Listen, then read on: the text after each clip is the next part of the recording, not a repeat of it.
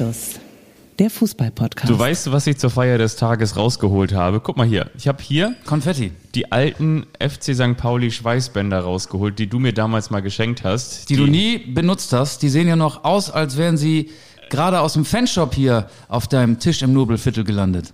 Diese alten Schweißbänder, die kann man übrigens auch nutzen, liebe St. Pauli-Fans, um die Wunden vielleicht zu heilen, die da klaffen. So groß sind die Wunden schon. Hier, du hast auch noch so, so ein zweites Ding. Und außerdem herzlich willkommen zu Anstoß. Wir sind natürlich hier in der Altbau-Kultwohnung im Nobelviertel. Mir gegenüber sitzt Michael Augustin. Der Tisch ist gedeckt. Ist ein bisschen, muss man sagen, ist ein bisschen zugemüllt. Hier liegt noch eine Autogrammkarte von dir, so wie überall, wo du mal gewesen bist. Die, Außerdem hier. die liegen auf äh, allen Tischen. Also jeder, der sich für Fußball interessiert, hat da diese Karten liegen. Genau, also das ist quasi das, was Bild und Gala in den Wartezimmern dieser Welt sind, sind die Autogrammkarten Und von Geo Michael Spezial. Augustin. genau. Für, für Menschen, für Räume, für öffentliche Räume, wo Menschen sich ansiedeln, die sich für Fußball interessieren. Tulpen und, du hast es Die zuletzt, Tulpen sind aber noch von äh, 2021, ne? die sind so ein bisschen zerfranst, ne? Siehst du das? Das ist so eine ganz besondere Gattung dieser Tulpen. Und nicht von Kaiser Franz, aber sie sind ein bisschen zerfranst. Die sollen besonders schön sein. Es gibt Wasser, es gibt Nüsschen, so eine orientalische Mischung, so ein paar Knickknacks. Nasentropfen sehe ich hier. Knickknacks ist übrigens nicht zu verwechseln, liebe Hörerinnen und Hörer, das, was ihr aus euren ähm, AirPods Pro rausholt, wenn ihr die dann wieder in die Ohren schiebt. Ne, wenn man das so aufmacht, diese kleine Schatulle, dann sieht das auch immer so aus. als Ja, hätte ich sich hab- so ich hab die Dinger Als nicht. hätte sich so ein Knickknack damit reinge, reingeschlichen. Mich irritiert das immer, wenn mir Menschen äh, entgegenkommen, die ich nicht kenne und die den Mund bewegen. Ich denke immer, wa- was, was quatscht der mich an? Und dann sehe ich erst auf den zweiten Blick, ach so, hier, der hat da einen kleinen Mann im Ohr. Das irritiert Mann. mich. Ihr habt ähm, zwei kleine Männer im Ohr. Ihr habt euren Lieblingspodcast mit der Play-Taste aktiviert. Und natürlich sprechen wir über die 18 Tore vom Sonntag in der ersten Fußball-Bundesliga, über die 6 zu 1 Niederlagen, Schrägstrich Klatschen, die verteilt wurden, über das 6 zu 0, über Marco Reus Reus, der wieder den BVB aufgewertet hat. Wir sprechen natürlich über unsere Kultreise. Wir sind am Wochenende, haben wir ähm, Kruse-Watching gemacht. El Plastico. Wir haben das Plastiko. El Plastico. Wir waren in Wolfsburg, Wolfsburg-Hoffenheim. Wir beide waren eine Fahrgemeinschaft und eine Arbeitsgemeinschaft. Darüber reden wir. Wir reden über das Nordderby, das es 121 Mal gab und erst ein einziges Mal in der zweiten Liga. Die Rede ist natürlich vom Spiel HSV gegen Werder Bremen am Sonntag in dieser schönen Stadt Der Hamburger SV hat noch nie gegen Werder Bremen verloren. in der zweiten Liga. So ist es. Richtig. Und ähm, wir können ja mal so ein bisschen, ähm, ich will nicht sagen tagesaktuell, aber jahreszeitenaktuell reingehen hier in diesem Podcast, der übrigens Anstoß heißt, für die, die zum ersten Mal einschalten. Heute in einer Woche ist Rosenmontag und lass uns doch mal die Fans in Nordrhein-Westfalen, Rheinland-Pfalz und vielleicht auch hier in Norddeutschland abholen, die ein Herz haben für Karneval oder für Fastnacht oder für Fasching. Wenn du dich entscheiden müsstest, wie würdest du dich verkleiden? Würdest du als Taifun Korkut gehen, als Julian Nagelsmann oder als Steffen Baumgart? Ja, ich meine, jetzt ist natürlich diese Stefan, Steffen Baumgart-Nummer so ein bisschen ähm, kultig geworden mit der Schiebermütze. Ich Also glaub, Steffen Baumgart. ich, ich würde, glaube ich, als Julian Nagelsmann gehen, weil ich hätte die Möglichkeit, in sämtlichste Kostüme zu springen. Ich könnte entweder so eine kultige Ihr kauft beide bei Outfittery, ne? Du hättest keine Probleme. Du hast bereits die komplette Nagelsmann-Verkleidung im Schrank. Genau, wenn du, wenn du Steffen Baumgart bei Wish bestellst, dann kommt eigentlich Julian Nagelsmann raus. Entweder mit der kultigen College-Jacke, mit so ein bisschen so einem Hauch zu eng, ähm, ähm, wie heißt noch der, der Jeißle, ne? Wie heißt der noch mit Vornamen? Matthias Jeißle. Äh, Matthias Jeiß. Hast du gesehen, dass die die gleichen Klamotten anhatten? Im, im Champions League Duell. Die hatten wirklich eins zu eins die gleichen Klamotten an. Also Die kamen ja auch so- beide aus, aus dem Hoffenheimer Kosmos. ja, so sehr, so sehr gleich, dass man schon fast dachte, sie hätten dieselben Klamotten an, aber hatten sie nicht. Also ich glaube, ich würde mich doch ein bisschen für Julian Nagelsmann entscheiden, ja. Okay. Ich, ich würde Steffen Baumgart nehmen, weil da braucht man nur die Kappe und dann ist man ja schon verkleidet. Übrigens, heute ist nicht der Rosenmontag, sondern Der Rose-Montag. der, der Tulpenmontag. Ach so. Und man könnte auch sagen, bei dem Blick zur Uhr, es ist fast 21 Uhr, auch heute ist schon fast Nacht.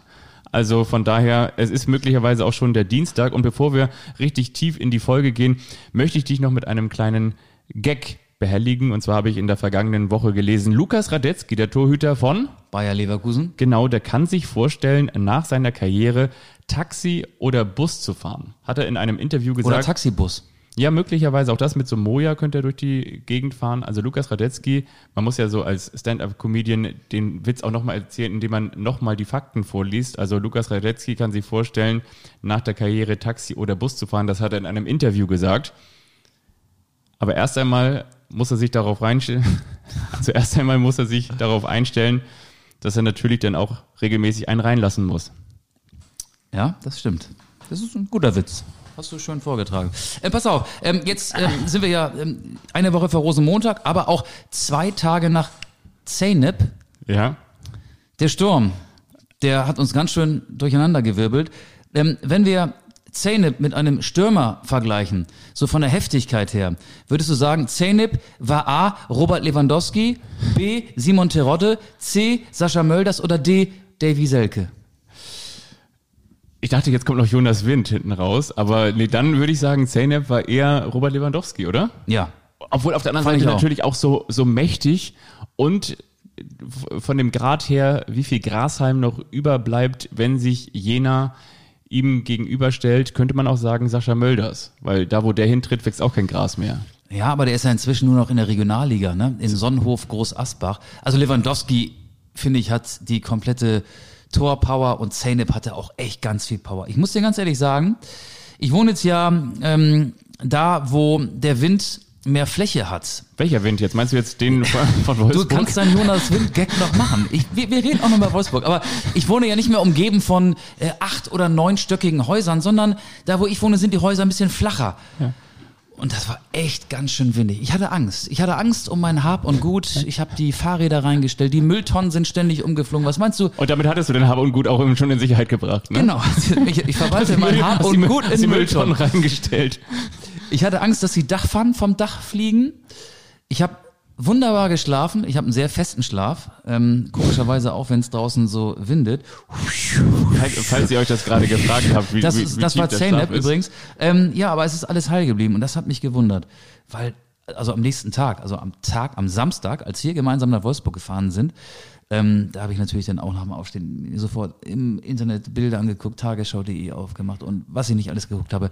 Das war echt heftig, ne? Die, und als wir nach Wolfsburg gefahren sind, die umgekippten Bäume, wir sind mit dem Auto gefahren, eigentlich Ja. wollten wir mit der Bahn fahren, aber das war oder wäre an dem Tag keine gute Idee gewesen, weil die Zugverbindung von Hamburg Richtung Norden, Süden, Westen, Osten ja komplett zusammengebrochen war. Aber dir ist vielleicht auch aufgefallen, ähm, wenn du, du warst ja Beifahrer, aus dem Fenster geguckt hast, was da so rechts ähm, neben dem Standstreifen so an Kleinholz äh, lag auf der A7. Das waren alles Bäume, die umgekippt waren. Also während ich nicht gerade abgekochte Eier und äh, fleißig geschmierte Brote, die aus dem Handschuhfach gereicht habe, habe ich hin und wieder auch mal rausgeschaut und ja, auch das, Das, habe riecht ich immer noch ganz übel im Mietwagen. Ne? Der arme Nachmieter. Übrigens, ich habe ein paar Karma-Punkte eingesammelt. Also man sagt ja nicht nur Karma is a bitch, sondern Karma is a Billionär. Denn in diesem, in diesem Leihwagen lag unten im Fußraum auf der Rückbank noch ein Portemonnaie. Ein Portemonnaie. Da war noch Geld drin. Und jetzt guckst du so, als wäre das dein Portemonnaie gewesen. Aber nein, es, es war nicht von dir, sondern da war ein Portemonnaie noch drin. Jemand hatte sein Portemonnaie verloren. Und im, ich habe das dann aufgemacht und das war dann möglicherweise derjenige. Man muss dazu sagen, Fabian hat den Wagen dann abgegeben, nachdem er Ja. mich äh, zu Hause oder in der Nähe meines äh, meiner Heimat rausgelassen hat an einer Tankstelle. Ich wohne jetzt in der Nähe einer Tankstelle. Ähm, und ach so, deswegen ist das jetzt eine neue Information für mich. Da war ein Portemonnaie drin. Genau. Und da Da- kommt jetzt auch kein Witz, da war wirklich ein Portemonnaie Da drin. lag ein Portemonnaie von einem ähm, äh, auf ein, einem, einem Mann, ähm, der auch ganz gut in diese Woche passt, weil der tatsächlich mit Nachnamen Bremer heißt. Aber ich sage jetzt mal den Vornamen nicht, aber der hieß wirklich Bremer. Andi Brehme. Ach, Ähm, Bremer. Bremer, genau. Jürgen Bremer, der ehemalige Boxer. Nee, und dann ähm, habe ich dieses Portemonnaie mit nach Hause genommen und dann kam diese alte Nummer, dass man natürlich irgendwie rausfinden Deswegen muss. ist der Tisch so schön gedeckt. Deswegen die Tulpen. Ja, und dann habe ich versucht und versucht und versucht, diesen Menschen irgendwie telefonisch zu erreichen. Ich habe erst bei dem Fitnessstudio angerufen, weil da war eine Fitnessstudio-Karte. Dann war die Nummer, die wollte man mir natürlich nicht geben, aus Datenschutzgründen. Warum hast du nicht bei der Autovermietung angerufen? Die Nummer, ähm, weil die nicht mehr geöffnet hatte. Ah, Das stimmt. war außerhalb der Geschäftszeiten. Ja. Und dann habe ich auf dem Personalausweis... Fleurop-Car, ne? Fleurop, genau. Das ist der Lieblingsauto-Lieferdienst ähm, am Valentinstag. Aber ähm, diese, wir werden auch gleich noch ein bisschen fußballerisch. Dann ähm, stand auf dem Personalausweis die Adresse. Und dann habe ich mich, und das war, das war ja, gute 20 Minuten mit dem Auto von mir zu Hause entfernt, habe ich mich ins Auto gesetzt und bin zu diesem Typen nach Hause gefahren, zu dem Herrn Bremer und habe da an der Tür geklingelt und er hat dann aufgemacht. Er dachte eigentlich, was, was will der denn von mir jetzt? Und dann habe ich gesagt, ich habe dein Portemonnaie gefunden. Und dann, Achtung, Karma ist der Billionär, habe ich gesagt, er meinte so, was willst du dafür haben? Habe ich gesagt, gar nichts, mache ich gerne. Und dann hat er mir noch 20 Euro in die Hand gedrückt und bin wieder nach Hause gefahren. Du bist ein guter Mensch. Das war wirklich so. Das ja. ist, also, liebe Hörerinnen und Hörer, wenn ihr mal ein Portemonnaie finden nicht, ne? solltet, dann macht das so wie Fabian. ja. Ich habe ihm das nach Hause gebracht. Aber, und zwar wirklich deshalb, weil. Aber hat er es denn vermisst? War er erleichtert? Also, dass ich so denke, dass Nee, der sagte ganz im Ernst, seine Reaktion war, ach ja, ich hatte das gestern auch nicht gefunden. Aber der war jetzt immer, also bei mir ist es so, wenn ich mein Portemonnaie verliere, das passiert mir einmal die Woche. die, die auch. Ich habe Schweißausbrüche, Ja, ja, ich, ja, ich, genau. ich werde hektisch. Ich sehe mich schon ge- gedanklich diese 116, 116 Ja, wählen, wo man schlimm. die, die Karten alle sperrt. Habe ich wirklich mal machen müssen, Ja. ähm, aber da wurde meine Karte gehackt. Das hat, sieht man ja bei der Kreditkartenabrechnung. Da war ich in den USA und danach ist das passiert. Äh, egal, ähm, aber ich, ich wäre an seiner Stelle dir Um den Hals gefallen, ne? auf, ich, ich, hätte, ich, ich wäre dir auf die, ich wäre auf die Knie gegangen vor dir und hätte gesagt, danke, danke, danke, danke. Nee, so weit kam es dann nicht mehr. So, jetzt kannst du deine Jonas Wind-Gags machen. Wir waren ja in Wolfsburg und Jonas Wind hat ein wunderschönes Tor geschossen. Ich fand auch das Tor von Jakob Brün Larsen, das 1 zu 1, ähm, war wunderschön. Kann man sagen, dass nicht Jonas für den Wind of Change gesorgt hat, sondern eher Jakob Brün Larsen und am Ende ja auch André Kramaric, weil der hat dann ja das zweite Hoffenheimer Tor erzielt? Absolut, so ist das. Also, ist das schon die Folge, wenn Brünen Larsen für den Wind of Change sorgt? Das würde ja heißen, dass wir einen Hoffenheimer in die Titelzeile nehmen und für Hoffenheim interessiert sich ja kein Mensch. Ja, stimmt. Das wäre nicht gut für den Einschaltimpuls dieser Folge. Wenn Hoffenheim den Jakobsweg geht, gar nicht so schlecht, ne? Das wäre auch wieder mit Hoffenheim. Ja, gut. Wir sollten nicht zu viel über Hoffenheim reden. Du kannst jetzt deine drei, vier Jonas Wind-Gags hier anbringen, äh, die du, die es nicht in deine Live-Reportage geschafft haben. Ich habe mir ehrlich gesagt keine Jonas Wind-Gags aufgeschrieben. Ich fand nur, dass das sehr viel Wind, sehr viel Wind um sehr viel war. Nein, also es war natürlich ein wirklich sehr, sehr schöner Treffer von Jonas Wind. Und ansonsten, nee. Das war eine Wind-Wind-Situation. In der 36. Minute. Aber am Ende war es eine Win-Win-Situation für Brünn Larsen und Kramaric. Ich muss ganz ehrlich sagen, wenn wir auf dieses Spiel schauen, dann gibt es wirklich einen Spieler, das habe ich dir auch schon auf der Rückfahrt gesagt, der mir am meisten imponiert hat und zwar nicht nur wegen seiner gefährlichen Tattoos am Hals. Ich finde, David, David Raum ist ja. ein wirklich geiler Kicker. Ja, der das, hat das ist so ein Extrovert. Dynamik Ja. ohne Ende, ne? Das, was hatten wir beide noch herausgefunden? Der- was hatten wir uns noch Bei angelesen? jeder Rudelbildung ist er auch ganz vorne dabei. ja, das Nee, ist so, so ein aggressive Leader, Ja, wir, ne? wir, wir haben uns äh, rausgeschrieben, wir kriegen ja immer so eine Vorbereitungsmappe, ähm, so mit Statistiken, persönlichen Statistiken und auch so Match-Statistiken. Gehe ich nachher noch mal ein bisschen genauer drauf ein, kann ich schon mal teasen, Ja. wenn wir über HSV Werder Bremen reden, weil ich wähle vor diesem Spiel, äh, über das wir ja auch, weil es uns ja schon seit Jahren gibt, schon so oft so viel gesprochen haben, ich wähle den analytischen Weg, den, den faktischen Weg, um über dieses Spiel zu reden. Aber ich wollte sagen, David Raum macht die meisten intensiven Läufe und die meisten Sprints in der Fußball-Bundesliga. Er ist der Sprintkönig. Genau. Nicht so wie das Gegenüber, der Nutella-König. Hast du, hast du die, das Zitat gelesen? Von, von Max, äh, Max Kruse, sag ich, von, von Martin Harnik? Unser Freund aus den USA, aus Boston, Heike Olde, hat mir und dir offenbar auch einen Screenshot geschickt. Eine Zitattafel, die der Kicker heute veröffentlicht Das ist hat. unser Außenstudio Boston. mit einem Foto, das Martin Harnik und Max Kruse, ich würde mal sagen, da waren sie beide ungefähr 18, 19, vielleicht sogar 20, zeigt. Das ist doch das Weserstadion. Sie tätscheln einen Ball. DBV, das war damals der Hauptsponsor von Werder Bremen. Sie waren damals offenbar beide bei Werder Bremen unter Vertrag. Harnik über Kruse. Harnik übrigens mit schönem Nadelstreifen Sakko und rosa, rosa Harnik Hemd. sieht, Harnik wie sieht so ein aus, Banker. ja genau, wie jemand, der gerade seinen ersten Arbeitstag in der Ausbildung macht bei der Bank. Nie bei der Kreissparkasse äh, äh, Süke. Und Kruse sieht so aus, als wäre er gerade frisch aus der Großraumdisco, die so heißt Kruse wie so, sieht eine, aus wie ein Proll. so, so, so ein Camouflage-Longsleeve. Aber pass auf, das Zitat. Martin Harnik über Max Kruse. Max hat mal bei uns geschlafen. Also die kommen ja beide aus ähm, dem Hamburger Umland. Vier und Marsch landen, ne? Beim SC4 und Marschland begann, begann die Karriere. Harnik über Kruse. Max hat mal bei uns geschlafen und am Morgen fast eine ganze Packung Toast mit Nutella verputzt. Allein. Mein Vater hat sich fast wund getoastet. Ja, und das macht er heute auch noch. Ne? Also Christoph Kramer, das haben wir ja letzte Woche erwähnt, sagte ja nicht zu Unrecht, wenn man Max Kruse so sieht, ähm, in Reihen der austrainierten Wolfsburger Profis, dann denkt man bei Kruse so ein bisschen an die 74er Weltmeister.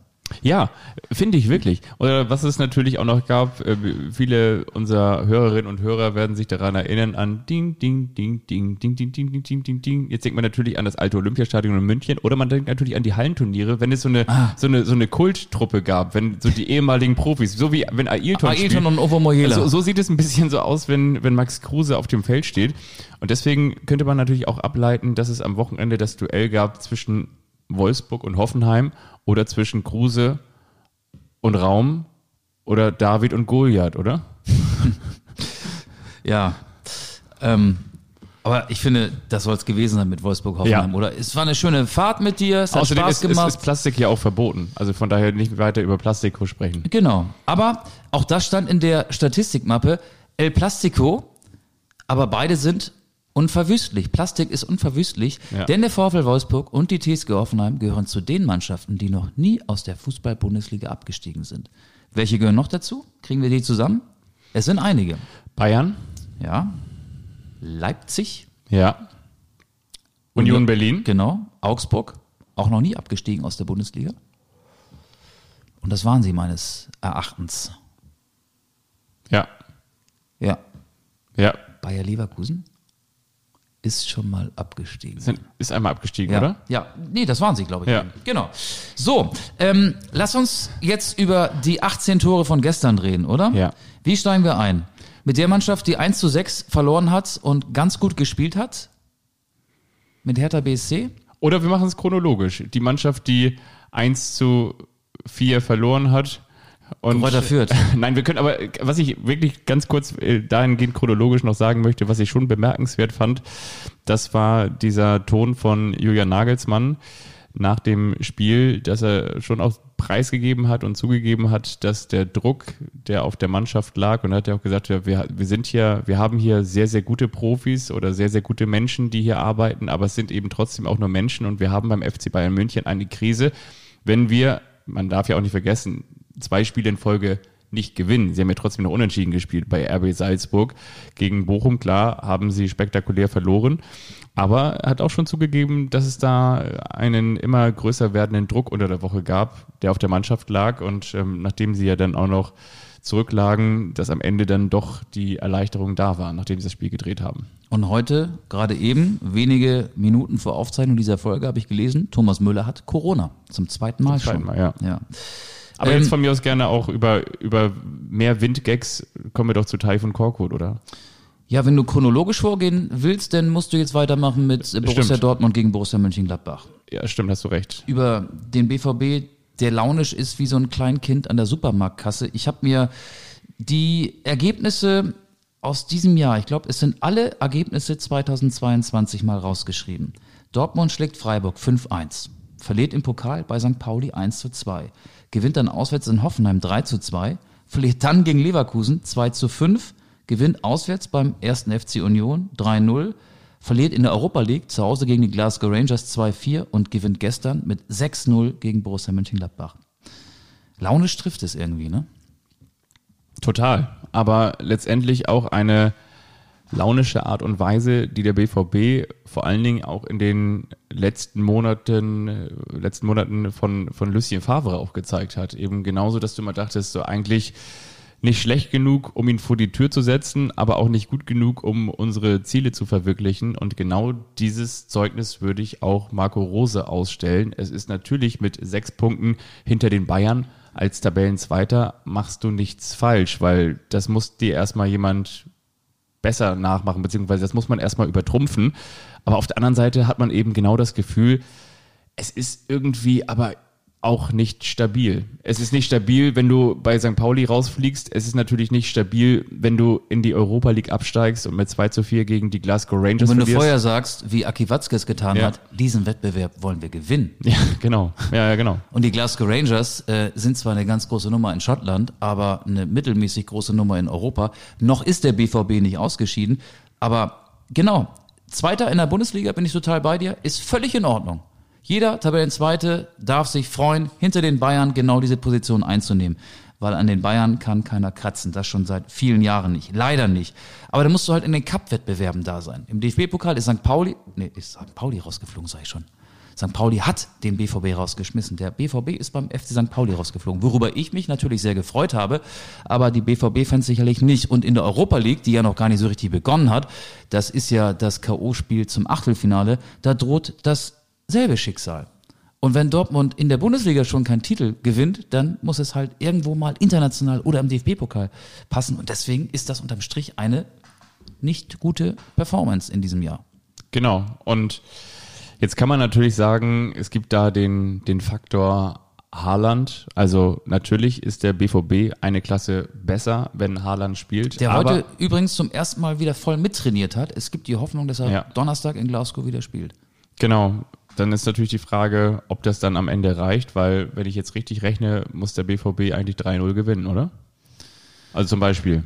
Ja, oder äh, 2-0 und dann Verlängerung, ne? Ja. Also die Auswärtstorregel zählt ja nicht mehr. Das sollte man vielleicht vorher nochmal an die äh, Kabinentür pinnen, weil ich kann mir vorstellen, dass viele Spieler das nicht wissen. Ja. Mats Hummels weiß das, glaube ich. Der kann das ja auch gerne mal dann während des Spiels äh, seinen Mitspielern zurufen. Wobei es ist laut im Ibrox Park. 50.000 werden erwartet. Also da herrscht somit die beste Stimmung im europäischen Fußball. Ja. Ich glaube, Rose sollte das vorher auf jeden Fall mal anbringen, diese Information. Wird er wahrscheinlich auch machen.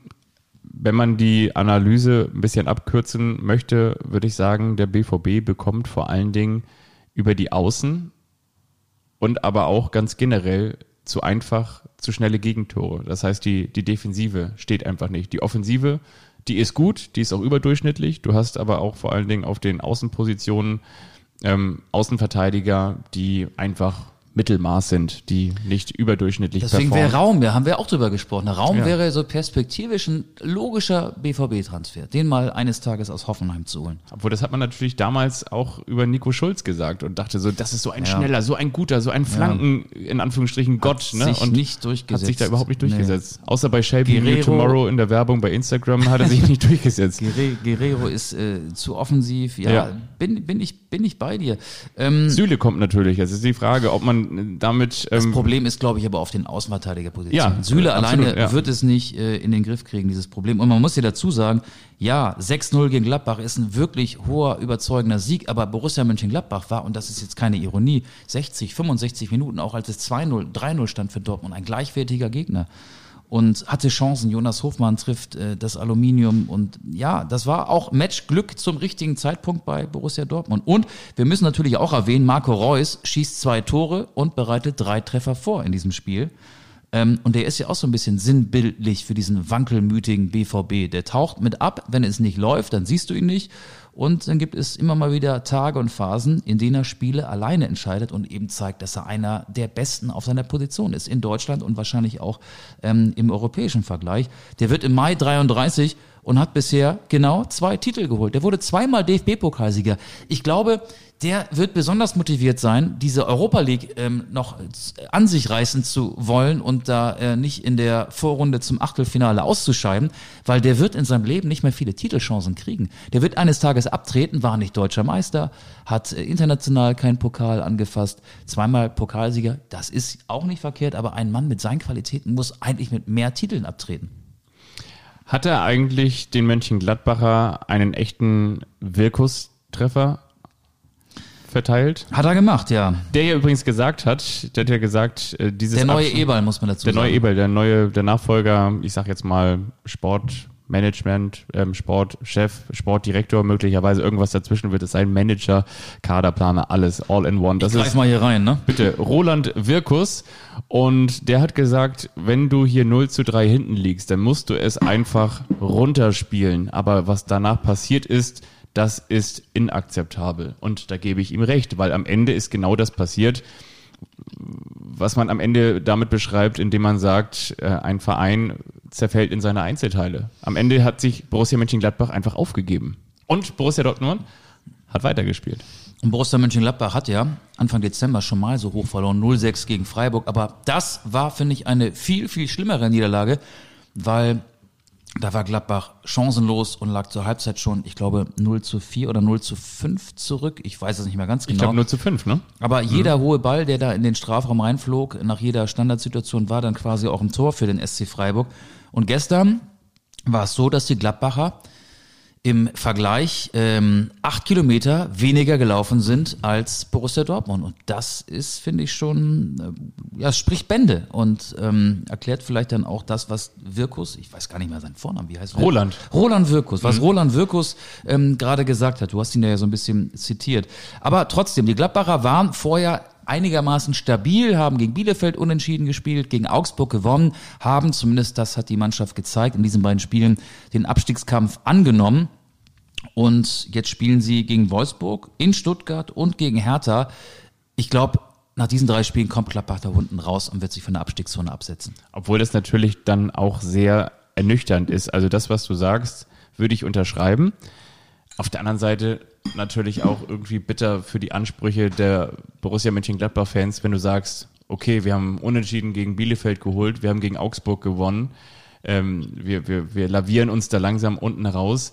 Das ist natürlich auch vor allen Dingen mit dem Potenzial, das du in diesem Kader hast, mit diesem Trainer, den du für, ich glaube, siebeneinhalb Millionen verpflichtet hast, Ja. ist das natürlich auch echt einfach unfassbar wenig, ne? Ja, aber wenn du weißt, die Saison ist eigentlich ähm, durch, ne? verkorkst, ist durch, dann muss ein Verein wie Gladbach dafür sorgen, dass er nicht absteigt. Ähm, weil mehr ist nicht mehr drin, Ja. glaube ich. Das stimmt, mehr ist nicht mehr drin. Wie viel ist eigentlich noch drin bei Hertha BSC? Außer, dass sie, was waren das, 265 Millionen? 375. Echt? 375 Millionen Euro hat Lars Windhorst in diesen Verein aus der Hauptstadt investiert. Und er hat ja dem Kapital ein Interview gegeben, nicht Kapital Bra, sondern dem Wirtschaftsmagazin Kapital. Und da hat er ja ähm, in Bezug auf die Berliner Clubführung gesagt, Kann man sagen, dass bei Hertha BSC die Kapitalfahrt weitergeht? die hat begonnen und ist unaufhaltsam. Ja. Das kann man sagen. Winters hat gesagt, ähm, in Bezug auf die Berliner Clubführung, denen gehe es um Machterhalt und Klüngelei. Batsch. Ähm, Fredi Bobic muss das immer wegmoderieren, ob er will oder nicht. Ähm, und er sagt ja auch, äh, zum Glück sei er für das Sportliche zuständig und versucht diese ganzen Nebengeräusche auszublenden. Ähm, aber auch da muss man sagen, das 1 zu 6 klingt heftig gegen RB Leipzig. Es stand 1 zu 1. Dann sah Kempf, Marc-Oliver Kempf, die rote Karte. Und dann hat Leipzig natürlich seine äh, Schnelligkeit ausgespielt, die Räume genutzt und dann wurde relativ schnell aus diesem 1 zu 1 ein 6 zu 1. Dazu müssen wir natürlich noch die Corona-Fälle ansprechen. Ne? Acht Corona-Fälle bei acht Hertha BSC. Äh, ich bin selten dabei, Hertha BSC in Schutz zu nehmen, vor allen Dingen, wenn man eine Geldquelle hat und so wenig daraus macht, 375 Millionen Euro. Ich erwähne diese Summe, die Windhorst investiert hat, gerne nochmal. Fredi Bobic hat Teil von Korkut, der ja nur ein Trainer bis Saisonende ist, eine Jobgarantie ausgesprochen. Korkut wiederum hat gesagt, im Boxer-Jargon, jetzt geht es um Nehmerqualitäten. Ich, hat er Nehmerqualitäten gesagt oder Neymar-Qualitäten? Obwohl in Berlin sagt man doch eher Marco Rehmer-Qualitäten, oder? Ich glaube, er meint die Neymar-Qualitäten. Neymar-Qualitäten hätte sich Hertha vielleicht kaufen können mit diesem Geld, haben sie nicht gemacht. Und die Neymar-Qualitäten hat Hertha ja auch gehabt, weil Hertha diese, diese 375 Millionen Euro von Winters genommen hat. Ähm, aber ja, Hertha muss sich auch irgendwie durchlavieren. Äh, die Saison ist eigentlich auch nicht mehr zu retten. Und ich könnte mir vorstellen, Dass dass, sie Nico Kovac im Sommer holen? Für nochmal, für das, das letzte dass, dass, dass sie Korkut trotzdem noch rausschmeißen. Und ich will dir mal eine Sache sagen, die mir aufgefallen ist, und das ist schon bezeichnend. Hast du gestern die Zusammenfassung im Dritten gesehen, im NDR-Fernsehen? Da werden doch immer nach dem Tatort Auf N3 meinst du? ja, N3, das sagt mein Vater. NDR-Fernsehen. Um 21.45 Uhr werden doch dort immer die Sonntagsspiele zusammengefasst. I know. Ja, ja, ich bin gestern im Dienst gewesen. Hast du das gesehen? Ich habe das gesehen. Hast du das Halbzeitbild gesehen ähm, vom Spiel Hertha gegen Leipzig? Ich weiß nicht, nicht welches Halbzeitbild, aber welch, welchen Frame du meinst. Ähm, folgende Szene, Teil von Korkut, man fährt ja so mit Rolltreppen dann in die Kabine Ja. mit einigen Hertha-Spielern in der Halbzeit, so in diesem, ähm, also weder auf dem Spielfeld noch in der Kabine, irgendwo dazwischen. Er redet auf die Mannschaft ein in Englisch. Okay. Teil von Korkut gibt Anweisungen auf Englisch an seine Mannschaft und ja, passt irgendwie. Hertha hat eine so zusammengewürfelte Mannschaft, die sprechen, also dieselbe Sprache sprechen sie, weil sie sehr offenbar mit, mit, äh, auf Englisch miteinander kommunizieren können, aber ähm, das erinnert mich an Basketball oder so. Äh, Aber in der Bundesliga kommt es selten vor, dass ein Trainer auf Englisch die Ansprache hält. Und Taifun Korkut ist ja ähm, in Deutschland aufgewachsen, der kann Deutsch und äh, ja. Ähm, und ich habe mir nochmal angeguckt, den, den Hertha Kader. Ist ja so wie Energie Cottbus 2001. Nee, also das ist jetzt äh, keine komplette ähm, Truppe, die, die aus äh, elf verschiedenen Nationalitäten besteht. Ach, ich hätte das mal abfotografieren sollen. Ich weiß nicht, hast du, hast du ähm, die Zeit, dass ich diesen Hertha-Kader mir gerade nochmal aufrufe? Ja, Guck bitte, mal, äh, kannst du ich, machen, ich ich überbrücke das ganz kurz. Ach, das ist ja witzig. Am Wochenende war ja Sturm. Du, Jetzt reden wir über Lars Windhorst und Taifun Korkut. Im Tor ein Deutscher, Schwolo. Pekarik ist äh, Slowake, der ist natürlich schon sehr lange in Deutschland. Gechter ist ein Deutscher, Kempf ist ein Deutscher, Björkan ist ein Norweger, gerade verpflichtet. Askasibar auf der 6 ein Argentinier, Toussaint ein Franzose, Darida ein Tscheche, Jovetic ein Montenegriner, Belfodil ein äh, Algerier, der auch die französische Staatsbürgerschaft hat, Richter ein Deutscher. Das ist jetzt normal irgendwie, finde ich. Das, ähm, aber trotzdem, er redet mit denen Englisch. Ähm, weil er glaubt, so die meisten Leute zu erreichen. Und ich finde, das ist sinnbildlich. Hertha hat so eine ja, willkürlich zusammengestellte Mannschaft, wo, wo man keinen Plan erkennt. Toussaint hat 25 Millionen gekostet. Was kann der? Kevin Prince Boateng war nicht dabei. Ja. Was kann der noch? Äh, nichts. Äh, was Hertha weiterhilft, würde ich mal sagen. Ähm, ich finde das ganz merkwürdig, was Hertha BC sportlich da ähm, gerade bringt. Ich kriege gerade eine WhatsApp-Nachricht, deswegen war ich kurz abgelenkt.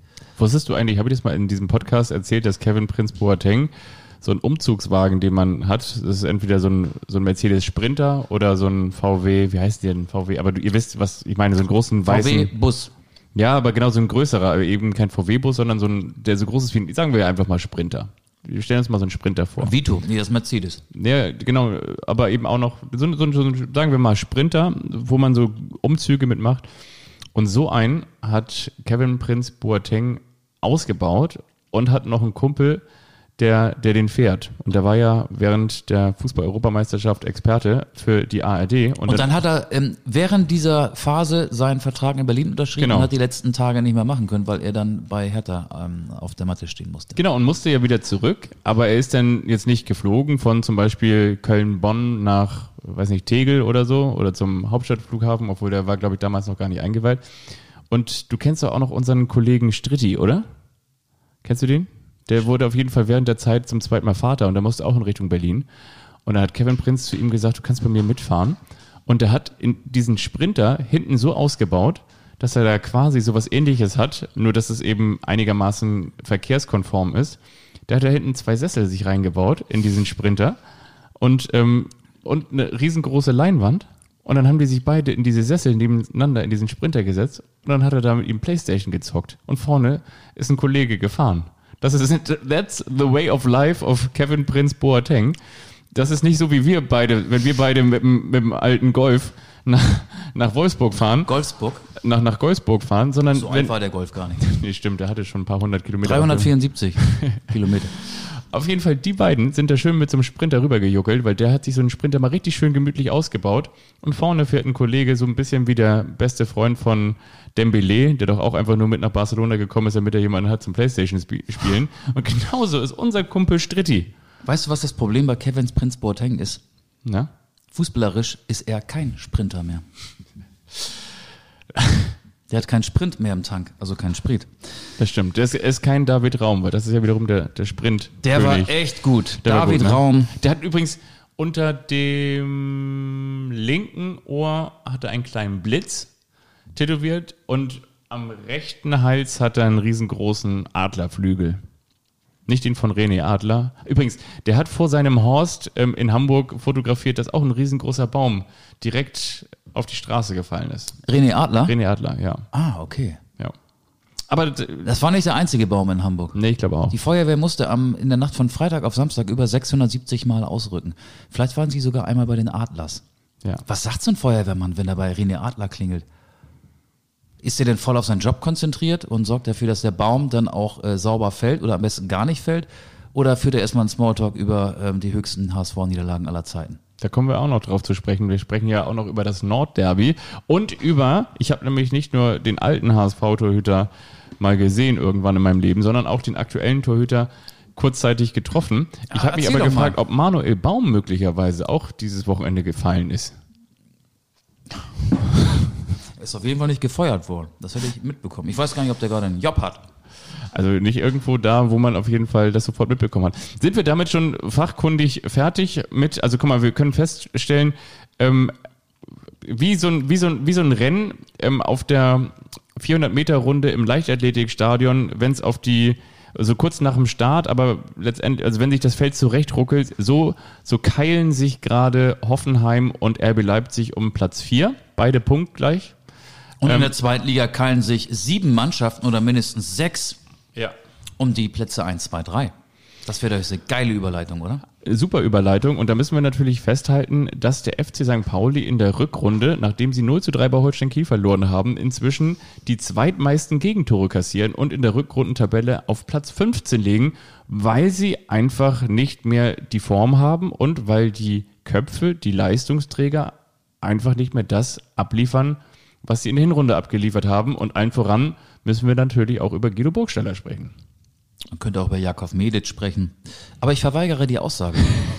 Wollen wir über, Ich habe das Spiel gar nicht gesehen. Ich weiß, Christoph wo ich gestern war. Ich war gestern in Hannover, während Hannover am Millantor gewann. Ich war beim TSV Havelse gegen die Würzburger Kickers. Die haben auch eine, eine bittere Klatsche jetzt. Die waren ja wieder dran und jetzt haben sie eine bittere Klatsche kassiert. Ja, ne? Klatsche war es nicht. Die haben 1 zu 3 verloren, genau. Und ähm, Hannover 96, die, die Hausherrin im, im Stadion, das demnächst Heinz von Heiden Arena und noch HDI Arena heißt, haben mit 3 zu 0 am Millantor gewonnen. Also Hannover 96 war beim FC St. Pauli so stark wie Carsten Maschmeyer, Klaus Meine, Gerhard Schröder und Veronika Ferres zusammen. In ihren besten Logenzeiten. Ne? Genau. Ja. Ähm, willst du ein paar Sätze von mir zum FC St. Pauli hören? Muss ich. Ich muss, ich kann diese, kann diese Folge nicht beschließen, ohne noch ein paar Sätze zum FC St. Pauli von Michael Augustin zu hören. Ich glaube, das ist gar nicht schlecht für den FC St. Pauli, jetzt mal nicht von, de, von der Sonne herabzuschauen auf den Rest der Liga, sondern als Tabellenvierter zumindest in den nächsten Spieltag zu gehen, damit sich der Druck so ein bisschen legt. Und das ist ja nun auch, ähm, es hat geklingelt. Erwartest du noch jemanden? Nee, eigentlich nicht. Ding dong, ding dong. Aber mach doch ruhig auf. Vielleicht beschwert sich jemand, weil wir so laut reden. Oder weil du mit den Füßen herumtrampelst. Ich kann aber auch weiter erzählen, was ich äh, zum FC St. Pauli sagen möchte. Warum klingelt das hier an der Tür? Wenn ich über St. Pauli rede, muss ich Es dazu ist halb zehn am Montagabend. Sag mal, sind die bescheuert, die der? DRL-Paketbote vielleicht. Genau, der, der, ich wohne ja in einem so hohen Turm, der ist heute Morgen, heute Morgen hat er schon das erste Mal geklingelt und jetzt steht er vor der Tür. Jetzt hat er es geschafft. Ja. Endlich, endlich, endlich hat er dieses schwere Paket hochgewuchtet. Dein neues Trimm-Dich-Rad oder die neuen Laufschuhe. Ähm, ich glaube, es ist kein Geheimnis, wenn ich sage, dass andere Mannschaften sich auch schwer tun. Darmstadt hat als Tabellenerster 0 zu 5 gegen den HSV verloren, gegen Hannover unentschieden gespielt und dann zuletzt gegen Hansa Rostock auch nur unentschieden gespielt. Werder hat den Rehagel-Rekord nicht geschafft, kam nicht über ein 1 zu 1 gegen Ingolstadt hinaus. Und der HSV hat in Sandhausen nach einer schlechten ersten Halbzeit noch 1 zu 1 gespielt. Man kann sagen, okay, Sandhausen ist momentan auch im Aufwind. Das trifft auch ein bisschen auf den FC Ingolstadt zu. Aber der FC St. Pauli ist da kein Einzelfall. Aber was klar ist, St. Pauli schiebt gemessen an den letzten Wochen ähm, die meisten, sagen wir mal so, Negativerlebnisse mit sich herum. Ich glaube aber, das meine ich wirklich ernst. Es ist vielleicht gar nicht verkehrt, wenn sich St. Pauli die nächsten Wochen mal so aus der Verfolgerrolle anguckt, weil diese Favoritenrolle hat dann da oben auch irgendwie ähm, das Kopfkino angemacht und die, es ist, sie waren nicht mehr so leicht. Die Leichtigkeit ist weg. Das sagt ja auch Trainer Timo Schulz. Glaubst du denn, dass der FC St. Pauli nochmal umschalten kann von sich eine fangen zu wieder sich selbst fangen? Ich glaube ja. Wirklich? Ja. Glaubst du, dass die nochmal wieder so eine, also in die, jetzt, ich, das ist ein bisschen floskelhaft, wenn ich sage, in die Erfolgsspur zurückfinden, aber diese Stabilität, die sie ja vor allen Dingen in der Hinrunde hatten, dass sie die wieder aufbauen können? Ich glaube ja, die defensive Stabilität ist momentan überhaupt nicht da. Aber St. Pauli hat enorme Offensivqualitäten. Das war jetzt offenbar gestern gegen Hannover nicht der Fall. Ähm, und ich glaube, dass wenn Amenido und Ditgen wieder mitspielen, Kofi Chiré wieder annähernd seine Bestform erreicht, Burgstaller ähm, weiter so gut trifft, auch wenn er jetzt in den letzten sechs Spielen, glaube ich, nur zweimal getroffen hat. Ich glaube, dass sie über ihre Offensive wieder oben rankommen. Die Defensive ist ein Problem. Das kann ich nicht leugnen. Ich glaube, es gibt aber auch Fans im Fußball Norden, die sich denken, das hast du dir doch, oder die vielleicht möglicherweise denken, ja, hast du denn die Pfanne heiß? Ja, hast du denn die Pfanne heiß? Nordische Kombination. Was? Ja, hast du denn die Pfanne heiß? Schöne Grüße an den Kollegen Rieck. Ne? Ja, war eine schöne Reportage. Ja, genau. Oder ein Kommentar. Er hat das ja fürs Fernsehen gemacht. Genau, also ja, hast du denn die Pfanne heiß, kann ich mir vorstellen, denken sowohl die Fans an der Weser als auch an der Elbe, weil das ist natürlich so, eigentlich gehen beide am vergangenen Sonnabend aus dem Spieltag raus und denken so, hm, so richtig performt haben wir nicht, aber weil die Konkurrenz wiederum auch gegen eher Mannschaften von unten ebenfalls gepatzt hat, sind sie auf mal auf den Plätzen 1 und 2 wieder zu finden und gehen ausgerechnet in dieser Zeit ins Nordderby. Ich glaube, genau das, was du als Patzen bezeichnet hast, wird sich die nächsten Wochen bei allen sechs oder sieben Mannschaften, es sind ja nur sechs Punkte zwischen Werder auf Platz 1 und Nürnberg auf Rang 7, da wird sich durch alle Mannschaften durchziehen. Das ist jetzt so die heiße Phase, wo der, wo man plötzlich auch was verlieren kann, weil man ja lange Zeit Tabellenerster war. Und selbst Mannschaften, die jetzt äh, so ein bisschen aus der Lauerstellung gekommen sind, aber aufgrund ihrer Historie eigentlich in die erste Liga aufsteigen müssen, damit meine ich Werder Bremen vor allen Dingen, auch dass die jetzt vielleicht ähm, so ein, ja, einen kleinen, eine kleine Kopfkrise kriegen. Aber wir wollen über HSV Werder reden, ne? Ja, lass uns über HSV Werder reden. Gestern bei der Arbeit, da hieß es auf mal, du, weißt du was? Heute braust hier noch ein großer schwarzer SUV auf den Hof. Hättest du Lust, mit diesem SUV zu sprechen? Da habe ich gesagt, nein, aber mit dem Fahrer. Und der Fahrer war der Torhüter des Hamburger Sportvereins. Es ist ein. Hat der nicht so einen Wagen wie Boateng mit, mit Playstation integriert und so? Nee, auch nicht so einen wie Michael Knight damals hatte, der, der selbst sprechen konnte, der Wagen. Sondern ähm, ich habe gestern kurzerhand mit dem Torhüter des Hamburger Sportvereins gesprochen, mit Daniel Heuer Fernandes. 29 Jahre alt, Deutsch-Portugiese, kommt ursprünglich aus dem Muss ich mir nicht erklären. Wir haben ihn schon mal im Podcast gehabt, im Vorgängermodell. War der schon mal da? Da war der schon mal da. Ich wollte es aber für unsere HörerInnen noch einmal ganz kurz schildern. Netter Typ. Und mit dem, genau, netter Typ, mit dem habe ich über das, das Derby gesprochen und der hat auch gesagt, ja, genau, das ist so. Das ist jetzt auch ein bisschen erwartbar, was ich sage, aber er sagt natürlich auch genau sowas wie, du merkst, dass die Medienaufmerksamkeit mehr wird, dass man mehr in den Fokus gerückt wird, dass äh, das Spiel am Montag eben schon ein riesengroßes Thema ist und nicht wie sonst am Donnerstag, Freitag, wenn es diese Spieltagspressekonferenzen gibt. Und er freut sich auch, dass jetzt mehr und mehr wieder die Zuschauer mit im Stadion dabei sind. Habe ich ihn auch gefragt, ob man denn auch gleichzeitig vielleicht eine andere Nervosität spürt, weil man ja eben unmittelbarer beäugt wird. Und er hat gesagt, nein, mich pusht das total. Zuschauer im eigenen Stadion. Er erinnert sich daran, wie die 1000 HSV-Fans damals am 18. September 2021 diesen Derby-Sieg im Weserstadion gefeiert haben, als Glatzel und Haier für den HSV trafen. Das erste Nordderby in der zweiten Fußball-Bundesliga. Und der ist heiß. Das kann ich nur soweit sagen. Und er hat gesagt, hinten raus, ich habe das mitbekommen, dass er jetzt im Sommer heiraten möchte. Und da habe ich ihn gefragt, ob er lieber als Aufstiegsheld oder als Derbyheld dann im Sommer heiraten möchte. Dann hat er gesagt so. Als Horstheld. Als Horstheld, hat er gesagt. ja, das ist schön. Also, genau, das hat er gesagt. Lieber als Horstheld. Er hat gesagt, als schön. Schlagfertiger Typ. Ja, als, als, als, als beides, hat er gesagt. Als beides, als Horstheld und als Aufstiegsheld. Du musst noch ein bisschen ziehen. Ich habe jetzt gerade Jetzt hast du kurz Nüsse nachgetankt, ne? Studentenfutter. Ja, ja, und auf der anderen Seite, ähm, ich meine, Ole Werner hat eine sehr, sehr gute Quote gegen den Hamburger Sportverein und man kann ja natürlich auch nicht in Bremen ansatzweise von irgendeiner Krise sprechen. Ich kann mir schon vorstellen, dass die, dass die Bremer natürlich deutlich besser drauf sind, sind viel strukturierter als im Hinspiel. Da war Werder noch so ein, so ein bisschen so eine Wundertüte, wusste irgendwie nicht, mit welcher Startelf sie wohin wollen. Das war alles noch recht frisch. Wie gesagt, 18. September, Markus Anfang war noch der Trainer.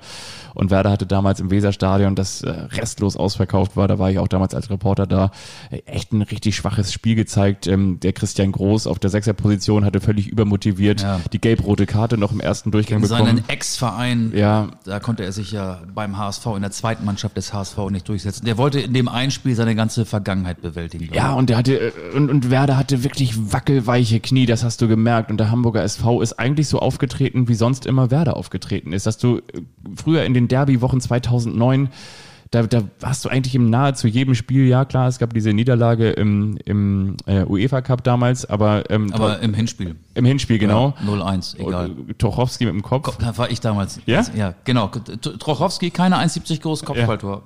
War sehr überraschend. Und genau, aber ne, also das so so so souverän und, und selbstsicher ist der Hamburger SV im Hinspiel in der zweiten Liga aufgetreten und ich äh, freue mich wirklich auf dieses Derby, weil ich glaube, der Hamburger SV tritt auch nach wie vor so selbstsicher auf. Wir haben jetzt ähm, beim Spiel gegen Sandhausen gemerkt, dass sie es dann aber trotzdem nicht immer abrufen können.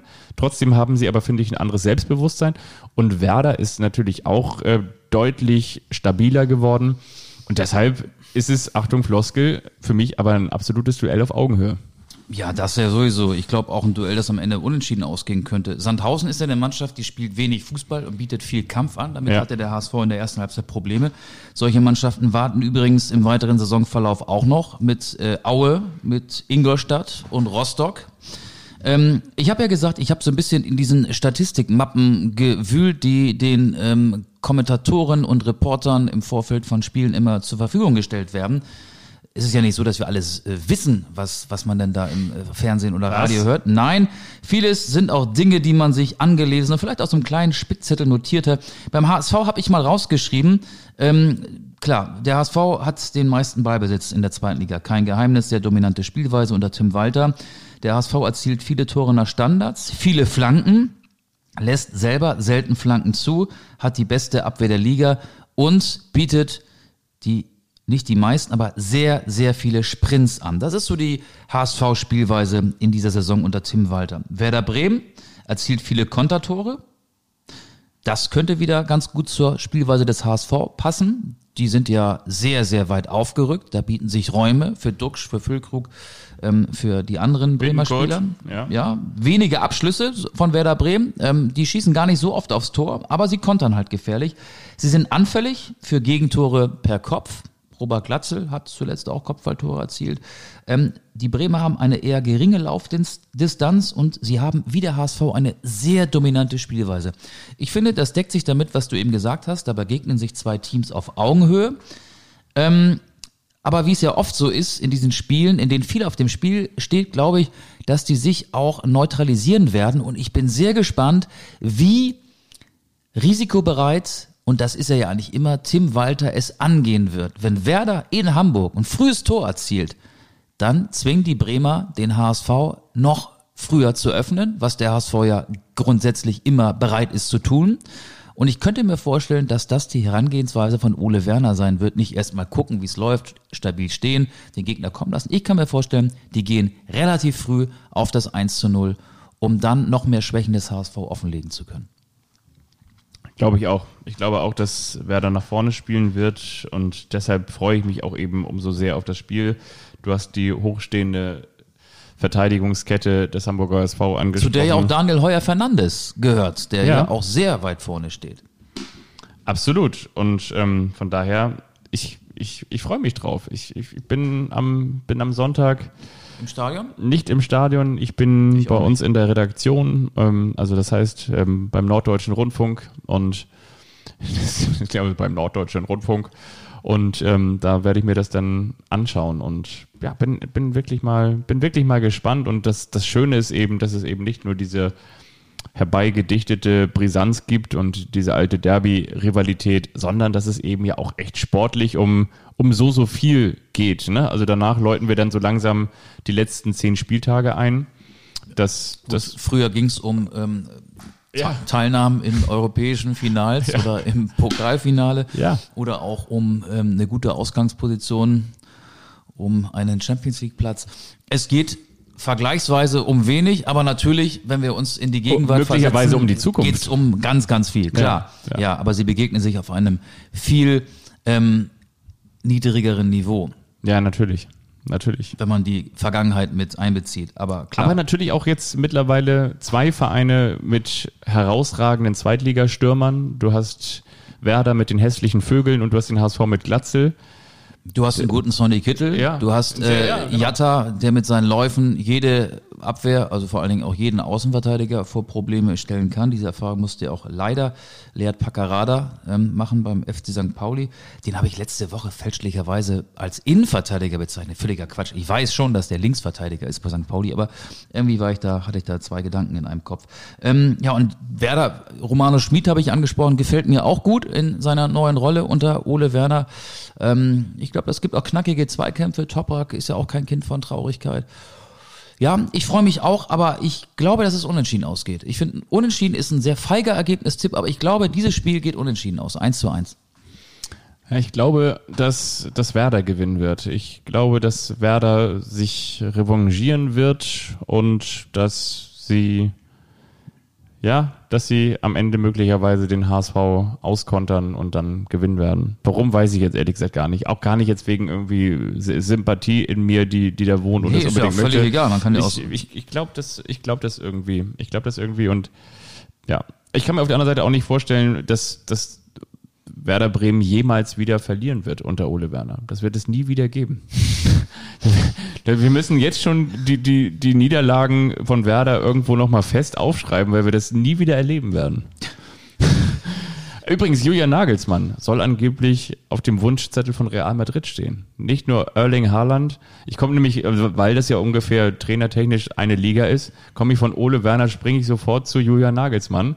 Ähm, Julian Nagelsmann auf der Liste von Real Madrid wie Erling Haaland und Kilian Mbappé.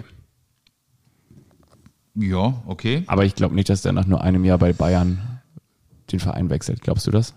Nee, das glaube ich auch nicht. Zumal, Und weißt du, was zumal er ist? ja seinen Lieblingsverein trainiert. Und weißt du, was auch schön ist? Am Wochenende hören wir hoffentlich wieder so schöne Reportagen wie da draußen steht Ole Werner, der jüngste Trainer im deutschen Profifußball. Das ist immer noch wahr, ne? Ja, immer noch wahr. Ist immer noch so. Ja. Ja, der ist ein bisschen jünger als Julian Nagelsmann, Ja. obwohl er älter aussieht. Ähm, wie wär's mit Wir sind, wir, wir sind schon spät dran, ne? Wie es wär's ist schon mit der fast Nacht. Kultrubrik? Wir sind bereits in der zweiten Halbzeit. Ein Fußballspiel dauert zweimal 45 Minuten. Wir sind in der 52. In der 52. Minute. Und Ja. jetzt wird's historisch.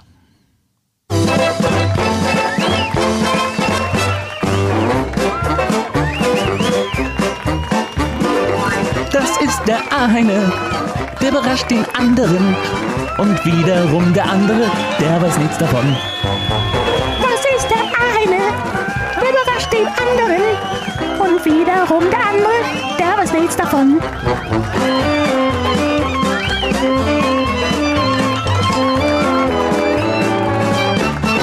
Der eine überrascht den anderen. Wie findest du diesen Opener eigentlich? Gut. Das habe ich doch schon mehrfach erwähnt. Der ist sehr, sehr gut. Den hast du komponiert, kreiert und auch präsentiert, gerade eben durch den Knopfdruck. Das ist nach wie vor Weltklasse, oder? Der wird immer besser, von Woche zu Woche. Das ist übrigens schon Folge 91. Ja. So, wer fängt an?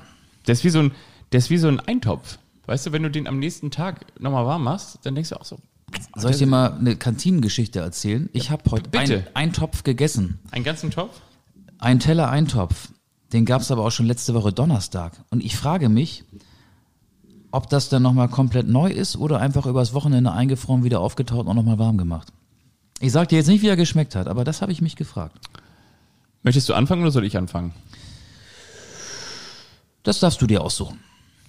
Ich hol, ich überrasche dich. Ich habe das alte Fußballquiz wieder rausgeholt, weißt du?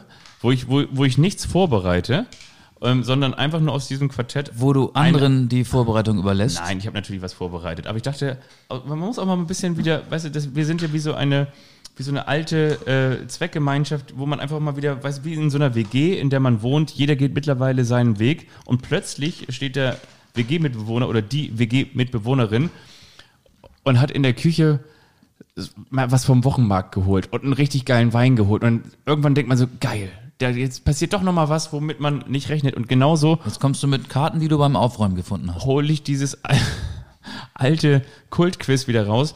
Ihr müsst dazu wissen, das ist so ein altes Fußballquiz, das man irgendwo sicherlich mal für 50 Cent auf dem Flohmarkt gekauft hat. Und ich frage dich, wer war bei der Fußball-EM 1988 Torschützenkönig? Marco van Basten. Boah, das ist richtig. Okay, ähm, wir machen so lange, bis du eine Frage falsch beantwortest. Welches Fußballteam gewann im Februar 2002 den Afrika Cup? Das ist wahrscheinlich jetzt die falsche Antwort. Ähm, Kamerun. Ist richtig. okay, in welchem Land fand das erste Länderspiel der Fußballgeschichte statt? England. Äh, Entschuldigung, im, im, falsch. In welchem Jahr fand das erste Länderspiel der Fußballgeschichte statt?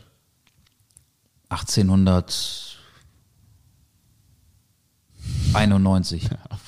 Wenn du das jetzt auch noch geraten hättest.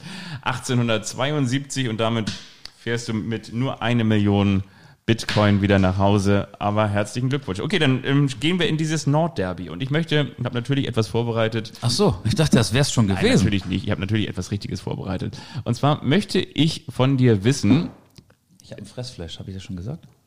Derby-Ansagen. Das ist so ein, so ein alter, so ein altes Kultding. Das hat man früher so in der Bildzeitung gelesen.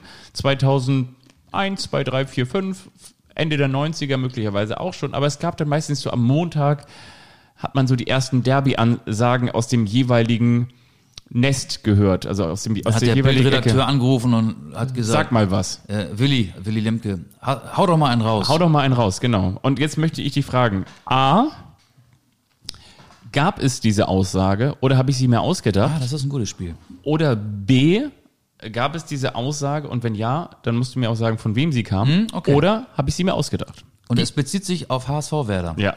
Ja? Zitat Nummer eins. Wahr oder nicht wahr? Der HSV wird bluten müssen.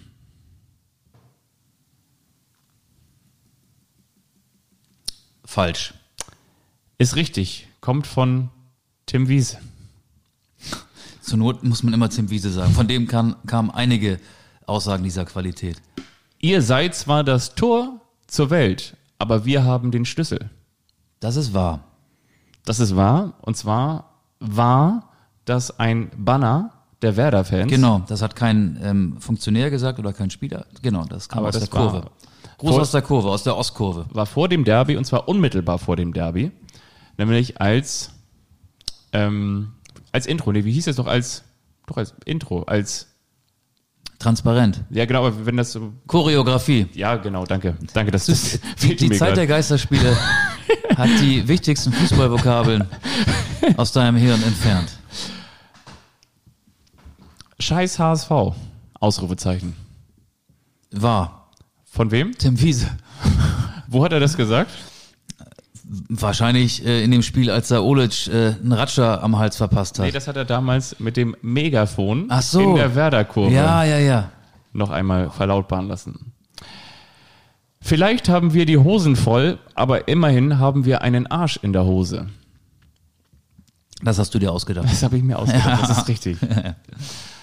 Und dann fahren wir am Sonnabend mit 4.000, 5.000 Leuten nach Bremen und mischen da mal so Bernd richtig auf. Hoffmann, HSV-Präsident, noch gar nicht so lange her.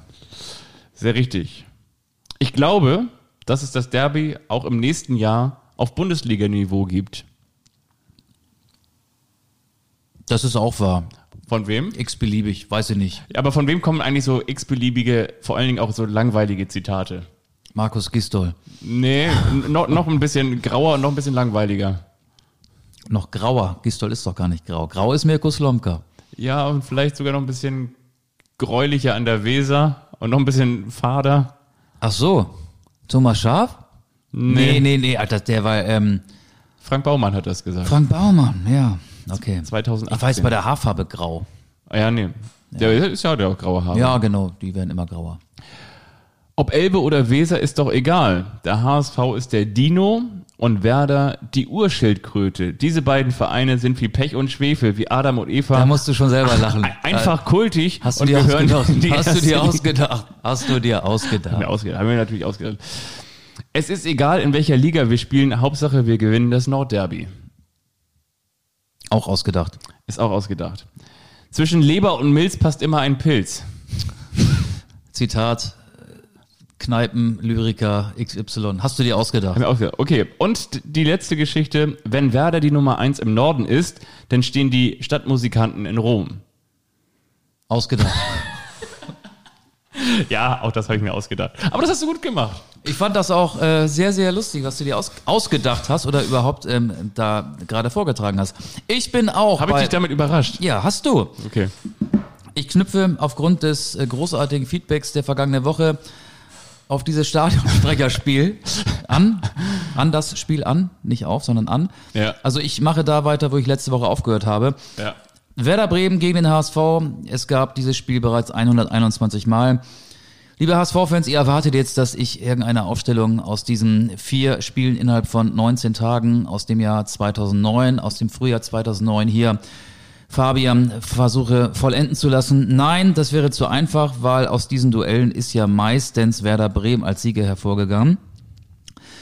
Fast auf den Tag genau, vor 20 Jahren, am 24. Februar 2002, standen sich beide Mannschaften in einem ganz gewöhnlichen Bundesligaspiel gegenüber. Der HSV hat in Bremen im Weserstadion mit 1 zu 0 gewonnen. Ich weiß nicht, ob Arndt Zeigler damals schon Stadionsprecher war, aber es geht ja immer mit der Gästeaufstellung los. Die ist ja nicht ganz so euphorisch vorgetragen dann. Ähm, ich sage den Vornamen und du sagst den Nachnamen. Und hier kommt die Aufstellung unserer Gäste im Tor, die, muss ich vergrößern hier? Ah, da sind gar keine Nummern dran, das ist blöd. Ähm, ich dachte, da wären überall Nummern dran, da macht es mehr Spaß. Ich denke mir einfach Nummern aus. Im Tor die Nummer 1, Martin. Piekenhagen. Richtig. Piekenhagen. Oder beziehungsweise, ich, ich meine es jetzt nicht persönlich, aber im Weserstadion würde man jetzt hören, Die Nummern stimmen nicht immer. Ich, äh, das ist ganz komisch. Ich habe es bei fußballdaten.de Ja. abfotografiert und einige Spieler haben Nummern, die anderen nicht. Also Martin Piekenhang, Torwart. Ja. Mitte Nummer 2, Milan. ähm, mit den Nummer zwei, Milan. Milan. Abwehrspieler. Milan, sag mal nicht, sag mal Milan. Milan. Ah. Milan. Ah, sag mal. Fukal. Milan Fugal. Eieiei. Die Nummer 20 trägt Bernd. Hollerbach. Richtig. Mit der Nummer 5 Nico Jan. Hogmar. Die Nummer 6, äh, nee, die hat schon anderer. Ähm, ich gebe ihm mal die Nummer 15 Thomas. Gravesen? Nee. Tho- Thomas, ähm, Lange Haare. Tschechischer Nationalspieler. Thomas. Ah, Thomas. Ui. Falushi. Ui Falushi, genau. Ay, Thomas Uifalushi. Die Nummer XY Jörg Albert? Alberts, genau. Mit der Nummer 19 Rode. Rode. Rode Andersen? Nee, Rode. Rode Anta. Rode Anta. Die Nummer 6 trägt äh, unser ehemaliger Spieler Raphael Vicky. Vicky. Mit der Nummer 14 Sergej. Barbares. Barbares. Die Nummer 27 Roy. Mag, nee, nee. Roy äh, Preger natürlich. Genau. Und die Nummer 10 Bernardo. Romeo. Trainiert wird der HSV von Frank Frank Pagelsdorf. Ja. Genau. So. Liebe Fußballfreunde im Bremer Weserstadion, hier kommt unsere Elf, hier kommt der SV Werder Bremen. Im Tor die Nummer 1, Frank. Rost. Mit der Nummer 5, Frank. Baumann. Die Nummer 23, Ludovic. Manier. Die Nummer 19, Viktor. Skripnik. Die Nummer 5, sage ich immer, wenn ich die Nummer nicht weiß, wenn sie hier nicht steht. Die Nummer 5, Frank. Verlat. Ja. Mit der Nummer 11, Ivica. Banovic. Ivica Banovic. Die Nummer 9, unsere Steffi Graf, Marco Bode. Bode. Mit der Nummer 25. Die 17 hatte immer Marco Bode. Ah, stimmt. Mit der Nummer 25, Fabian, Fabi. Ernst. Wittke. Nee, Ernst, genau. Hatte die zwei. Die Nummer 22, Thorsten Lutscher. Frings. Die Nummer 10, Christian. Lichtes. Richtig. Und welche Nummer hatte er denn überhaupt? Ich, mit Rü- Rücknummern habe ich es nicht so. Aber beim Namen wirst du es äh, rauskriegen. Ich gebe ihm mal, ich gebe ihm mal die Nummer, ich gebe ihm die Nummer 10. Hatte er wahrscheinlich nicht. Er hatte bestimmt die 9. Unsere Nummer 9. Ah! Ilton? Ilton. Die 32. Die 32, okay. Uns trainiert wird unser schöner SVW von Thomas. Scharf. Unser Einwechselspieler Tim Borowski, Paul Stoll, Terry, Ivan, Ivan Klasnic. Ja, das war doof. Ich dachte, die Nu- Rückennummern wären alle dabei gewesen. Das macht doch nichts. Aber du hast es trotzdem wirklich gut gelöst. Das war mein Beitrag zur Kultrubrik. Der eine überrascht den anderen. Das finde ich sehr, sehr schön. Vielen, vielen Dank. Ähm, schreibt uns gerne eure Tipps. Unter der Woche werden wir die sicherlich nochmal einfordern. Entweder über Twitter, natürlich Anstoß, oder auch gerne über unsere Instagram-Seite. Empfehlt uns weiter, klickt uns. Und was übrigens ganz neu und ganz wichtig ist, auf Spotify kann man mittlerweile auch den Podcast bewerten. Schickt uns gerne eine Bewertung von eins wie hm, bis fünf wie hey. Und genauso darüber freuen wir uns. Also bewertet uns gerne über Spotify. Vielen, vielen Dank. Heute sind wir ein bisschen länger und wir werden noch ein bisschen länger, denn wir packen beide noch einen Song auf die Spotify-Playlist. Ich möchte sagen, ich wünsche mir von Clouseau alles zu seiner Zeit. Denn wenn dieser Podcast auch mal ein bisschen länger dauert, dann brauchen wir einfach mal diese Zeit dafür. Ja, wir haben ja, wir sind eingestiegen mit den ähm, Sechser-Packs, mit den Six-Packs. Deswegen kommt von mir ein Song der Band Six Pistols, die ja in Wirklichkeit die Sex Pistols sind. Ja. Holidays in the Sun. Weil ich Machst du bald Urlaub? die Vorstellung gerade ganz charmant finde, weil mit Sonne hat das ja da draußen gerade gar nichts zu tun. Das ist richtig. Ein Song auf die Liste. Ich packe heute einen Song nur auf die Liste. Ein Song von den Sex Pistols, einen von Clouseau. Und das war's an diesem Montag. Wir melden uns vom Tulpenmontag und am Rosenmontag kommen wir wieder. Und bis dahin, Zurück ins Funkhaus. macht's gut. Tschüss. Tschüss.